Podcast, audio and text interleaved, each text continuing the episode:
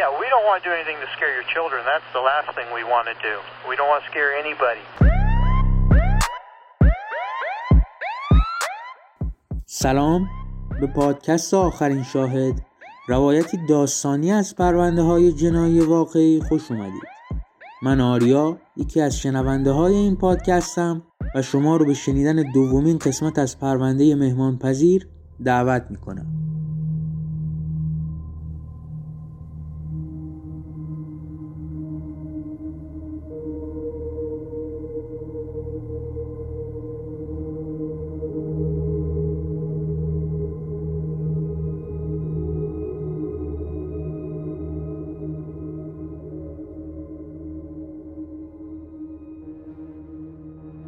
غرب وحشی یه زمان و مکان ایدئال برای جرم و جنایت بود.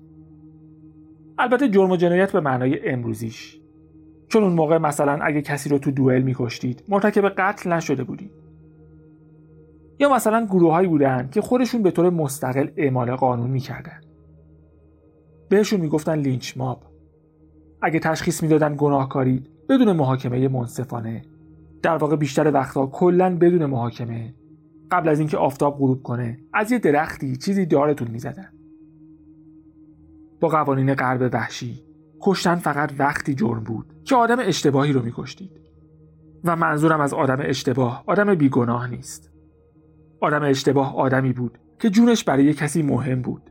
یا ممکن بود کسی بیاد دنبالش. همین قضیه جرم و جنایت هم طرح هومستد برای خانواده بندر عالی بودن. پاییز 1871 بعد از اینکه پابندر و جان جونیور زمیناشون رو از دولت گرفتن و یه خونه جمع و جور ساختن به مابندر و کیت خبر دادن. ما و کیت تو مسیرشون توی شهر دیگه تو فاصله 100 کیلومتری چریویل یه سری وسیله خریدن و سواری درشکه کردن. بعد از رسیدن به چریویل با همون پارچه‌ای که روی واگن درشکه بود خونه کوچیکشون رو به دو قسمت تقسیم کردن. فضای کوچیکتر اتاق نشیمن بود و فضای بزرگتر یه جور فروشگاه. کیتی تابلو جلوی در گذاشت و روش نوشت گروشریز. تابلوش غلط املایی داشت و یه حرف ای کم داشت. کنار خونه یه باغ سبزیجات درست کردن و چند تا درخت میوه کاشتن که بهشون بهونه خوبی می‌داد که اگه بعدا لازم شد بدون اینکه کسی شک کنه بتونن زمین رو بکنن موقعیت زمین های بندرا واقعا خوب بود. فقط صد قدم با جاده اوسیج فاصله داشت. یه جای عالی برای اینکه مسافرها وایسن و اگه چیزی لازم دارن بخرن. یا اگه به تاریکی هوا خوردن و خسته بودن شب و یه جا استراحت کنن. جاده اوسیج مسافرای زیادی داشت. از زمستون 1871 تا بهار 1873 مسافرای زیادی از اون جاده رد شدن و به همراه اسباشون درشکه هاشون و وسایلشون ناپدید شدن. بعضیشون می‌خواستن برن غرب و برای خودشون زمین و گاو و گوسفند و اسب و ماشینالات کشاورزی بخرن. پس پول زیادی همراهشون داشتن. بعضیاشون برعکس بودن. باید اسبشون رو می‌دادن تا در زمین بگیرن. بیشترشون فرصت نداشتن به کسی خبر بدن کجان و احیانا شب کجا میمونن. می 1871 جسد یه نفر به اسم جونز توی رودخونه پیدا شد. جمجمش خود شده بود و گلوش بریده شده بود. سال بعد تو فوریه جسد دو مرد ناشناس با زخمای مشابه پیدا شد. جمجمه خورد شده و گلوی بریده شده. تحقیقات جنایی اونقدر پیشرفت نکرده بود که دنبال الگوهای مشابه بگردن و جسدها رو به هم ربط بدن. مفهوم قاتل سریالی هم هنوز برای کسی جا نیفتاده بود. یعنی به ذهن کسی خطور نمی‌کرد. تو 1872 یه نفر به اسم بن که می‌خواست با یکی از همسایه های بندرا اسب معامله کنه تو همون جاده ناپدید شد. یه نفر دیگه مردی به اسم WF کراودی بود که با 2600 دلارش که به پول الان میشه نزدیک 60 هزار دلار و درشکه و اسبش ناپدید شد. 5 دسامبر هنری مکنزی با اسبش حوالی خونه بندرا ناپدید شد. همون ماه جانی بویل به همراه اسب و درشکه گرون قیمتش گم شد. دو مسافر دیگه که از جاده اوسج رد می شدن جورج لانگهورس و دختر 18 ماهش بودن. جورج همون سال همسرش رو به خاک سپرده بود و می‌رفت آیووا تا یه زندگی جدید شروع کنه اما دیگه کسی خبری ازش نشنید تا 1873 تعداد افرادی که از اون جاده رد می شدن و ناپدید می شدن اینقدر زیاد شده بود که خیلیا کلا قید سفر از اون جاده رو می زدن. بهار 1873 یه پزشک به اسم ویلیام یورک که همسایه جورج لانکورس و دخترش بود یه نامه گرفت تو نامه نوشته بود اسبایی که به جورج لانکورس فروخته به مقصد نرسیدن و وسط راه کنار یه قلعه نظامی ول شدن بدون پلیس دکتر یورک خودش شخصا وارد عمل شد و شروع به پرسجو از تمام خونه هایی کرد که تو مسیر اوسیج بودن. اسبا و درشگر رو پیدا کرد. به همراه لباسای جورج لانکورس و دخترش. نهم مارس تو مسیر برگشت به خونه شب و یه جا استراحت کرد. و دیگه خبری ازش نشد. گفتم که کشتن فقط وقتی جرم بود که آدم اشتباهی رو بکشید. دکتر یورک با تمام معیارا آدم اشتباهی بود. اول اینکه به همه گفته بود فکر می‌کنه اتفاق بدی برای همسایش جورج لانکورس افتاده و فکر می‌کنه یه جایی تو چریویل یا نزدیکی چریویل یه بلایی سرش اومده. دومی که دکتر یورک یه آدم شناخته شده بود. نه یه مهاجر گمنام که می‌خواد یه جایی که برای هیچ کس مهم نیست برای خودش زمین بگیره. و سومی که دکتر یورک کلی دوست و آشنا و فامیل تو طبقه بالای جامعه داشت. مثلا دوتا برادرش که هر دوتا آدمای بانفوذ بودن.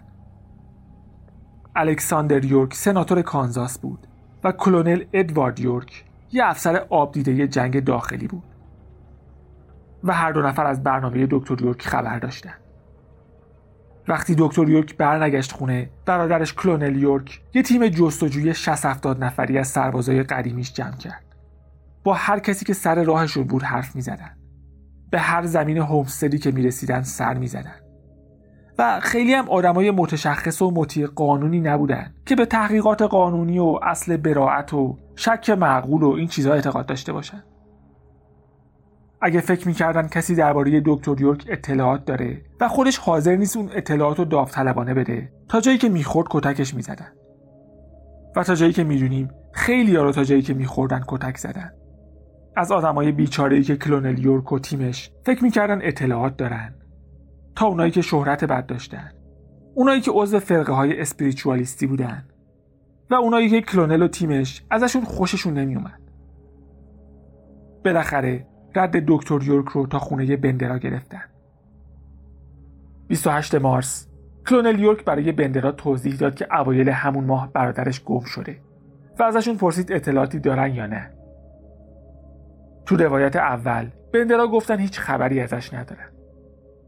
گفتن شاید دزدا و راهزنا کشته باشنش و حتی جان جونیور مدعی شد دو سه هفته پیش همون موقع که دکتر یورک ناپدید شد. به خودش هم شلیک شده. کلونل یورک هم چون مدرک خاصی نداشت راهش رو کشید و رفت. تو روایت دوم که منطقی تره بندرا تایید کردن که دکتر یورک رو دیدن و حتی فکر می‌کنن یه شب پیششون مونده. گفتن صحیح و سالم از اونجا رفته و شاید با سرخپوستا درگیر شده. پنج روز بعد کلونل یورک با افراد مسلح بیشتر به مهمون خونه بندرا برگشت. داستان یه زن رو شنیده بود که مدعی بود از اونجا فرار کرده چون مابندر با چاقو و اسلحه تهدیدش کرده. این دفعه کلونل یورک بدون اینکه حاشیه بره بندرا رو متهم کرد که برادرش رو کشتن. مابندر وانمود کرد انگلیسی حرف نمی‌زنه. جان جونیور و کیت هم همه چی رو تکذیب کردن و سعی توضیح بدن چرا یه زن باید مدعی بشه تهدیدش کردن. کلونل قبول نکرد و بهشون فشار آورد. بالاخره مابندر داد زد اون زنه یه ساهره بوده که سعی کرده قهوهش رو تلسم کنه. خیلی بهتر از چیزی که می‌گفت انگلیسی حرف می‌زد. کیت به کلونل یورک گفت جمعه شب تنها برگرده. گفت از قدرت احضار روحش استفاده می‌کنه تا برادرش رو پیدا کنه. یا اگه نشد از تواناییش برای ارتباط با ارواح استفاده می‌کنه و جسدش رو پیدا می‌کنه. کلونل و تیمش قانع نشده بودن. مطمئن بودن بندرا با یکی از همسایه هاشون همدستن و دکتر یورکو کشتن. می‌خواستن همه رو دار بزنن اما به هر دلیلی تصمیم گرفتن بیشتر مدرک پیدا کنن. فرداش جلسه گذاشتن و 75 نفر از مردم محلی دوره هم جمع شدن تا درباره ناپدید شدن مسافرها. و مخصوصا دکتر یورک تصمیم بگیرن. پابندر و جان جونیور هم تو اون جلسه بودن. قرار شد برای تمام خونه هایی که تو مسیر جاده اوسیج بودن حکم تفتیش بگیرن. اما سه روز بعد وقتی همه منتظر رسیدن حکم تفتیش از طرف قاضی بودن یه نفر که گاو و گوسفنداشو از کنار زمین بندرا رد می‌کرد دید خونهشون زیادی تاریکه رفت جلوتر حیوونا تو زمین ول میگشتن و یه گوساله که از گشنگی در حال تلف شدن بود کف خونه افتاده بود. بندرا رفته بودن و انگار با عجله هم رفته بودن. نه می یه گروه داوطلب مزرعه رو گشتن. افسر مسئول جستجو نه کلانتر بود نه حتی مأمور قانون. فقط یه نظامی داوطلب بود. وقتی رسیدند خونه خالی بود. چند تا جای گلوله تو دیوارای خونه بود و یه سری کاغذ و لباس هم سوزونده شده بود. بالای یکی از تختا خونی بود. بعضی از لباسا و مواد غذایی بندرا هنوز تو خونه بود اما خبری از خورشون و اسباشون نبود.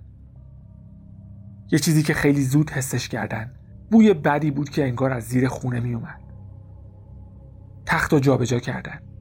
زیرش یه در مخفی بود که با میخ بسته شده بود. میخا رو کشیدن و در رو با دسته های چرمیش باز کردن. زیرش فضای کوچیک دو متر در دو متر با یه سنگ کف یه تیکه بود. همه جای زیر زمین خون پاشیده بود و بوی مرگ می‌داد. فکر می‌کردن همون جاها باید یه جسد دفن شده باشه. کل خونه رو از جاش بلند کردن و زیرش رو کندن اما چیزی پیدا نکردن. اینجا هم دو روایت مختلف است. تو روایت اول همه خسته و ناامید شده بودن و فکر می‌کردن این معما هیچ وقت حل نمیشه. درست وقتی که می‌خواستن برگردن خونه هاشون کلونل یورک که سوار درشکش شده بود تو افق یه چیزی تو باغ میوه بندرا دید. انگار خاکا تازه جابجا شده بود. تو روایت دوم کل گروه مزرعه رو گشتن و بالاخره به یه قبر کم عمق رسیدن. در هر حال دکتر هنری یورک اونجا دفن شده بود.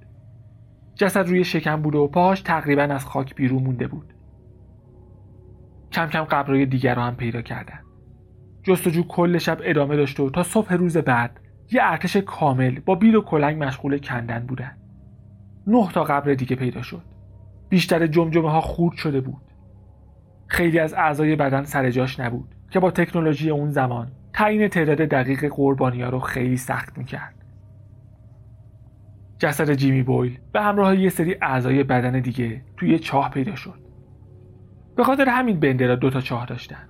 چون فقط از یکیشون آب میخوردن. توی یکی از قبرها یه مرد و یه دختر بچه کوچیک دفن شده بودن که مطمئن بودن جورج لانکورس و دختر 18 ماهشن.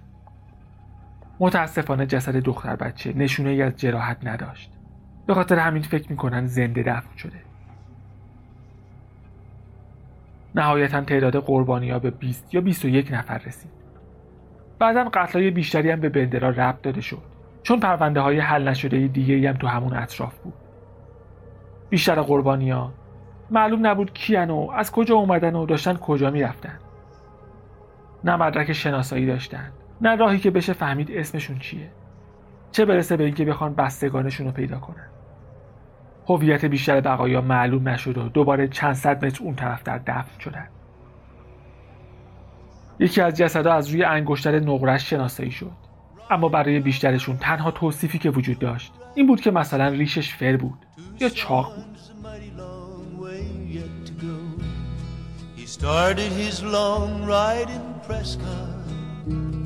The sun was a hundred. On down he rode at full gallop into the flat desert floor. Ride, cowboy, ride, don't go too slow. Ride, cowboy, ride.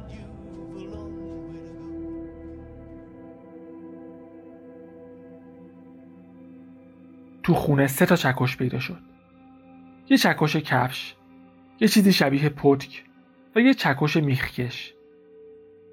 یه چاقو هم توی لباس شنل مانند مخفی شده بود. تیغه ده سانتیمتریش هنوز خونی بود. یه کتاب دعای کاتولیک یه سری یادداشت عجیب و غریب تو حاشیه صفحاتش داشت. جوانا بندر متولد 13 جولای 1848 جان گبهارت به آمریکا اومد. اول جولای 1800 و بقیهش قابل خوندن نبود. 6 اکتبر هنری به دنیا اومد 14 دسامبر 1860 مرد. روز سلاخی بزرگ. جهنم جدا مانده. هیچکس مطمئن نبود معنی اون یادداشتها چیه. می‌تونست یه جور کد یا جدول زمانی یا شاید وردای شیطان پرستی باشه. جامعه اون زمان با خون و خون ریزی غریبه نبود اما پیدا کردن اجساد واقعا وحشتناک بود. یه نفر اسمشو گذاشته بود. جهنم نیم جریبی. اینکه بندرا چطور مهموناشون رو میکشتن رو فقط میشه از روی جراحات قربانی ها حد زد. چیزی که فکر می‌کنن اینه. بندرا خونه رو با یه پارچه دو قسمت کرده بودن. قسمت جلوی خونه یه میز بود و مهمونشون رو طوری که پشتش به پرده پارچه‌ای باشه پشت میز می نشوندن. درست زیر میز یه در مخفی بود که به یه فضای دو متر در دو متر می رسید. قسمت قبل گفتم که مردم فکر می‌کردن جان جونیور عقب مونده است و تو جامعه اون زمان به چنین افرادی میخندیدن یا حداقل جدیشون نمی‌گرفتن. امیدوارم الان اینطوری نباشه. فکر می‌کنن جان جونیور مخصوصا ادای آدمایی رو در می آورد که اختلال ذهنی دارن تا توجه کسی بهش جلب نشه. و گفتم که کیت برای مردا جذاب بود. پس جلب توجه مردایی که چند روز تو راه بودن و دلشون می‌خواست واقعا خستگیشون در بره. زیادم سخت نبود. پابندر پشت پرده مخفی می‌شد و تو یه حرکت با چکش تو سر قربانی می‌زد. بعد یکی از زنا که احتمالا کیت بود گلوشون رو می‌برید تا مطمئن بشن طرف مرده. در مخفی رو باز می‌کردن و جسد میافتاد تو زیر زمین و بعد از یه مدت که آبا از آسیاب میافتاد جسد رو در می آوردن و تو باغشون دفن می‌کردن اون یکی برادر دکتر یورک که سناتور بود یه جایزه هزار دلاری به پول الان 25 هزار دلار برای هر اطلاعاتی گذاشت که باعث دستگیری بندرا بشه. دوازده می خبر چیزی که تو مزرعه بندرا پیدا شده بود تو اسوسییتد پرس کار شد. هزاران نفر اومدن تا خودشون خونه بندرا رو از نزدیک ببینن. اونایی که عاشق جمع کردن چیزای عتیقه و عجیب و غریب بودن. خیلی از تیکه های خونه رو کندن و بردن. اما خوشبختانه یه سری از مدارک از جمله سه تا چکش و یه چاقو دست همون افسر نظامی مسئول جستجو موند. شایعات زیاد شد و انواع و اقسام روایت های مختلف به وجود اومد. تنها چیزی که ازش مطمئن بودن این بود که مهمان پذیر بندر در اصل یک کشتارگاه برای مسافرا بود. 17 می فرماندار کانزاس یه جایزه برای دستگیری هر چهار عضو خانواده بندر گذاشت که متاسفانه هیچ کس نتونست بهش برسه. با این حال یه نفر دیگه مجازات شد. دوست و همسایه بندرا همون کسی که بهشون کمک کرده بود زمین پیدا کنن. متهم شد که بیشتر از چیزی که نشون میده درباره بندرا اطلاعات داره. یه تناب انداختن دور گردنش و از یه تیرک آویزونش کردن. وقتی از هوش رفت آوردنش پایین و دوباره به هوشش آوردن و ازش بازجویی کردن. چیزی نگفت. دوباره دارش زدن و دوباره بازجوییش کردن. بازم چیزی نگفت. به خاطر همین یه بار دیگه آویزونش کردن و ازش بازجویی کردن. بعد از سه بار دار زدن و از خوش رفتن و به هوش اومدن. بالاخره دست از سرش برداشتن و همونجا ولش کردن. اون روز نمرد اما اطلاعاتی از سرنوشتش وجود نداره. ولی مطمئنم میشه اسمشو تو فرهنگ لغت جلوی اختلال استراب پس از سانحه نوشت. درباره سرنوشت بندرا هم حرفای مختلفی هست. یه سری میگن کاراگاه های خصوصی تا فرانسه و آلمان ردشون رو گرفتن. که منطقی نیست چون نه اسم واقعیشون رو می‌دونستن نه مشخصات درستی ازشون داشتن. یه سری میگن رد درشکه بندرا رو تا بیرون شهر گرفتن. یه نفر گفته ردشون رو تا مکزیک گرفته. و گفته جان جونیور سکته کرده و مرده یه روایت دیگه هست که میگه مسیر بندرا رو تا خط آهن دنبال کردن و مسئول سوار کردن مسافرها تایید کرده افرادی با اون مشخصات رو سوار کرده. توی یکی از ایستگاه جان جونیور و کیت مسیرشون رو عوض کردن و تا آخرین ایستگاه به سمت جنوب تگزاس رفتن. اونجا وارد یک کلونی بیقانون شدن و دیگه برنگشتن. ما و پا هم مسیرشون رو به شمال ادامه دادن و به سنت لوئیس رفتن و دیگه ردشون سرد شده. به خاطر جایزه خیلی از نقاط مختلف آمریکا گزارش می‌دادن بندرا رو دیدن اما بیشتر مزنونا هیچ شباهتی به بندرا نداشتن. گروه ها و لینچ مابای مختلف هم مدعی بودن بندرا رو پیدا کردن. یکی می‌گفت جسدشون رو سوزوندن. یکی می‌گفت دارشون زدن. یکی می‌گفت با هم درگیر شدن و تیراندازی کردن و جسدها رو دفن کردن. حداقل هشت نفر به عنوان همدست بندرا دستگیر شدن. اما بیشترشون به خاطر ربطشون به اسپریچوالیزم دستگیر می شدن. 13 فوریه 1875 یه گزارش رسید که جان بندر جونیور دستگیر شده. هفته جولای همون سال گزارش شد مابندر و کی تو آیووا دستگیر شدن. تقریبا ده سال بعد گزارش شد یه مرد مسن که شبیه پابندر بوده تو مونتانا دستگیر شده. بعضیا میگن اسم واقعی جان بندر جان فلیکینجر بوده و دقیقا یه نفر به همین اسم تو 1884 تو میشیگان خودکشی کرد. 1889 یه گزارش دیگه رسید که مابندر و کیت تو میشیگان به خاطر دزدی دستگیر شدن. اما اونم به جایی نرسید. منطقی ترین و محتمل ترین نظریه اینه که بندرا قصر در رفتن. 19 می 1961 یه موزه تو چریویل ساخته شد. یه شبیه سازی دقیق از محل زندگیشون. جات و لوازم زندگی قرن 19 تو سه روز اول بیشتر از دو هزار نفر از آمریکا و کانادا ازش دیدن کردن. 1967 سه چکش که خانواده اون افسر نظامی به موزه هدیه داده بود به نمایش در اومد. چاقو فقط با درخواست رسمی نشون داده می‌شد. و بعد از نزدیک یک قرن هنوز روش خون بود 1978 موزه بسته شد. مردم محلی نمی‌خواستن شهرشون با اون قتلا شناخته بشه و می‌خواستن به جاش یه ایستگاه آتش نشانی بسازن. 11 فوریه 2020 زمینای بندرا برای فروش گذاشته شد و نزدیک دو میلیون دلار به فروش رسید. داستان بندرا یکی از داستانهای کلاسیک جناییه و چیزایی که نمی‌دونیم عجیبتر و مخوفترش می‌کنه. اینکه چرا میکشتن؟ فقط انگیزه مالی داشتن یا رگ و ریشه های فرقه ای داشت. یا شاید فقط یه گروه جانی عاشق چکش بودن که همدیگر رو پیدا کرده بودن. قبلا هم آدم کشته بودن یا بعدا هم آدم کشتن. اصلا کی بودن؟ اهل کجا بودن و با هم چه نسبتی داشتن؟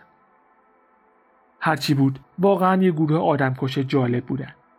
یه دختر جذاب یه پسر عجیب و غریب. یه پدر حیولا و یه مادر ساهره که هر کسی رو گیر می آوردن سلاخی می کردن.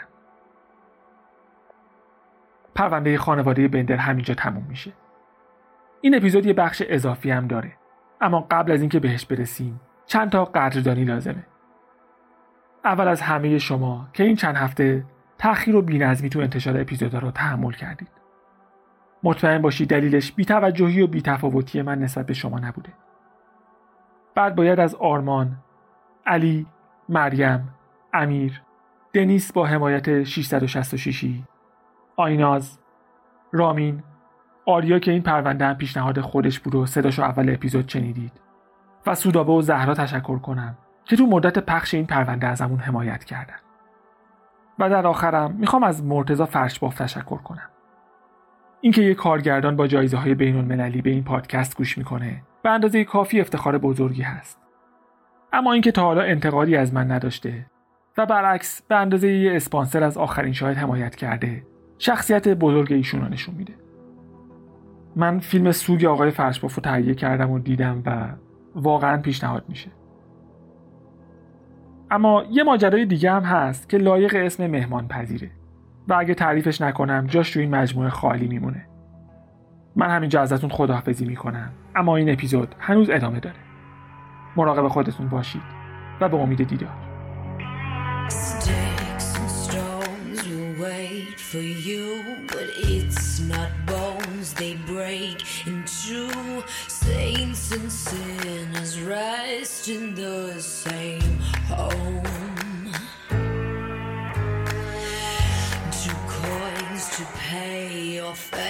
The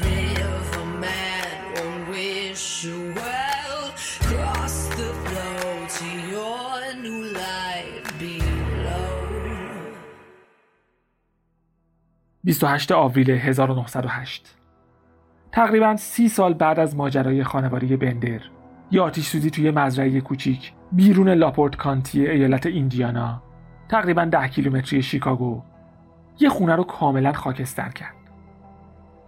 خونه مال یه زن بیوه به اسم بلگانس بود. یه آتیش سوزی معمولی بود به جز اینکه بعد از سوختن خونه چهار تا جسد تو زیر زمین پیدا شد. ظاهرا سه تا از اجساد مال بچه های بل بود. مریدل سورنسن لوسی سورنسن و فیلیپ گانس که به ترتیب 11 9 و 5 سال سن داشتند هویت جسد چهار رو مشخص نبود. فکر می‌کردن مال خود بل باشه چون بلم اونجا زندگی می‌کرد و منطقی بود که جسد خودش هم بین اجساد باشه. فقط یه مشکلی بود. بل 170 سانتی متر قد و 100 کیلو وزن داشت. اما جسد به نظر خیلی کوچیکتر و سبکتر می اومد ضمن اینکه سر نداشت.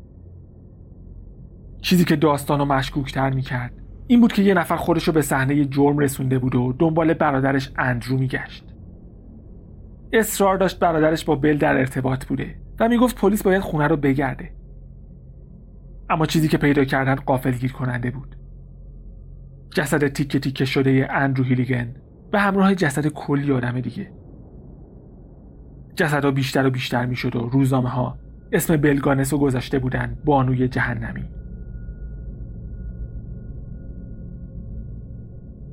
بلگانس توی روستای کوچیک تو نروژ به دنیا اومد و اسمش در اصل بیرنهلد پالزداتر استورسس بود.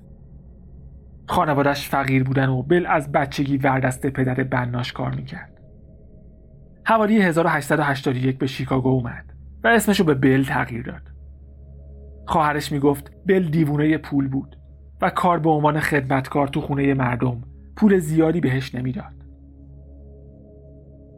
1884 با یه مرد نروژی به اسم مکس سورنسن ازدواج کرد. اما بازم پولدار نشد. هرچند قنادیشون که تو دهه 1890 باز کرده بودن تو آتیش سوخت و تونستن یکم پول از بیمه بگیرن. تو 1898 خونشون هم سوخت. و به خاطرش از بیمه پول گرفتن.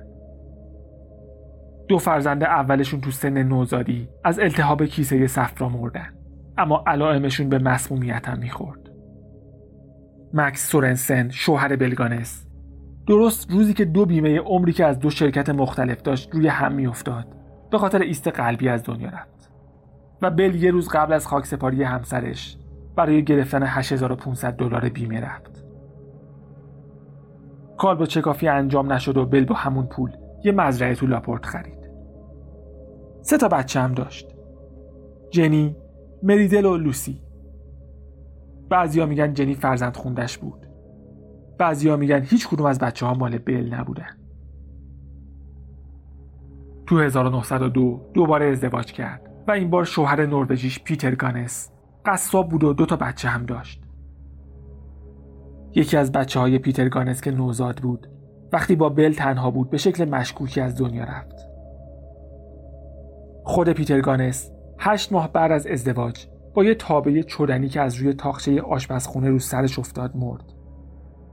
دخترش به مردم گفته بود بل با ساتور زده تو سر پیتر. اما بعدا حاضر نشد شهادت بده. و همونطور که احتمالا حدس می‌زنید بل بیمه پیتر گانس رو هم گرفت. بعد از مرگ شوهر دومش دنبال عشق میگشت. آگهی می‌داد و خودش رو زیبا و ثروتمند و مستقل توصیف می‌کرد. تو آگهیش نوشته بود یک تازه بیوه با یک مزرعه بزرگ در یکی از بهترین مناطق لاپورت ایندیانا به دنبال همنشینی با یک مرد همسطح خود است. و آخرش اضافه کرده بود هیچ درخواستی جدی گرفته نمیشه. مگه اینکه طرف حاضر باشه شخصا به مزرعش بیاد. اینجوری بود که خونه بلگانس به یه مهمان پذیر تبدیل شد. از اونایی که مهمونا روزای آخر عمرشون رو اونجا میگذروندن. با مردان نامه نگاری می‌کرد. با هم آشنا می‌شدن. براشون تعریف می‌کرد مزرعه چقدر خوبه و حتما عاشقش میشن. حتی حرفایی می‌زد که مردا رو به شکل جنسی تحریک کنه. اما مهمترین بخش نامه ها این بود که ازشون می‌خواست برای اینکه با بل باشن. باید داراییشون رو نقد کنن و با خودشون بیارن. و به هیچ کس هم نگن. بعد دیگه هیچکس خبری از مردا نمیشنید. تو 1906 دخترش جنی ناپدید شد. گفت جنی رفته کالیفرنیا کالج تا زندگی جدیدش رو بسازه. معمور پست می‌گفت بلگاهی تو یه روز تا ده تا نامه هم مینوشت و تقریبا همون تعداد نامه دریافت می‌کرد. همه چی خوب پیش می‌رفت تا اینکه با یه مزرعه دار به اسم اندرو هلگلین دوست شد. اندرو یکی از توصیه های بل رو رعایت نکرد. اینکه چیزی به کسی نگه. برادر اندرو بعدا نامه ها رو پیدا کرد که بل به نروژی نوشته بود و مدام یادآوری می‌کرد که اندرو با خودش پول بیاره. اندرو بعد از یک سال و نیم نامه نگاری ناپدید شد و جسدش بعد از آتیش سوزی خونه بل پیدا شد. جسدی که سر نداشت به عنوان جسد بلگانس معرفی شد. اما خیلی ها فکر می‌کنن جسد جنی بوده. تو سال 2021 آزمایش های دی ای نتونست تایید کنه جسد بی متعلق به بل بوده و بلگانس با دست کم 14 فقر قتل. احتمالا قصر در رفته.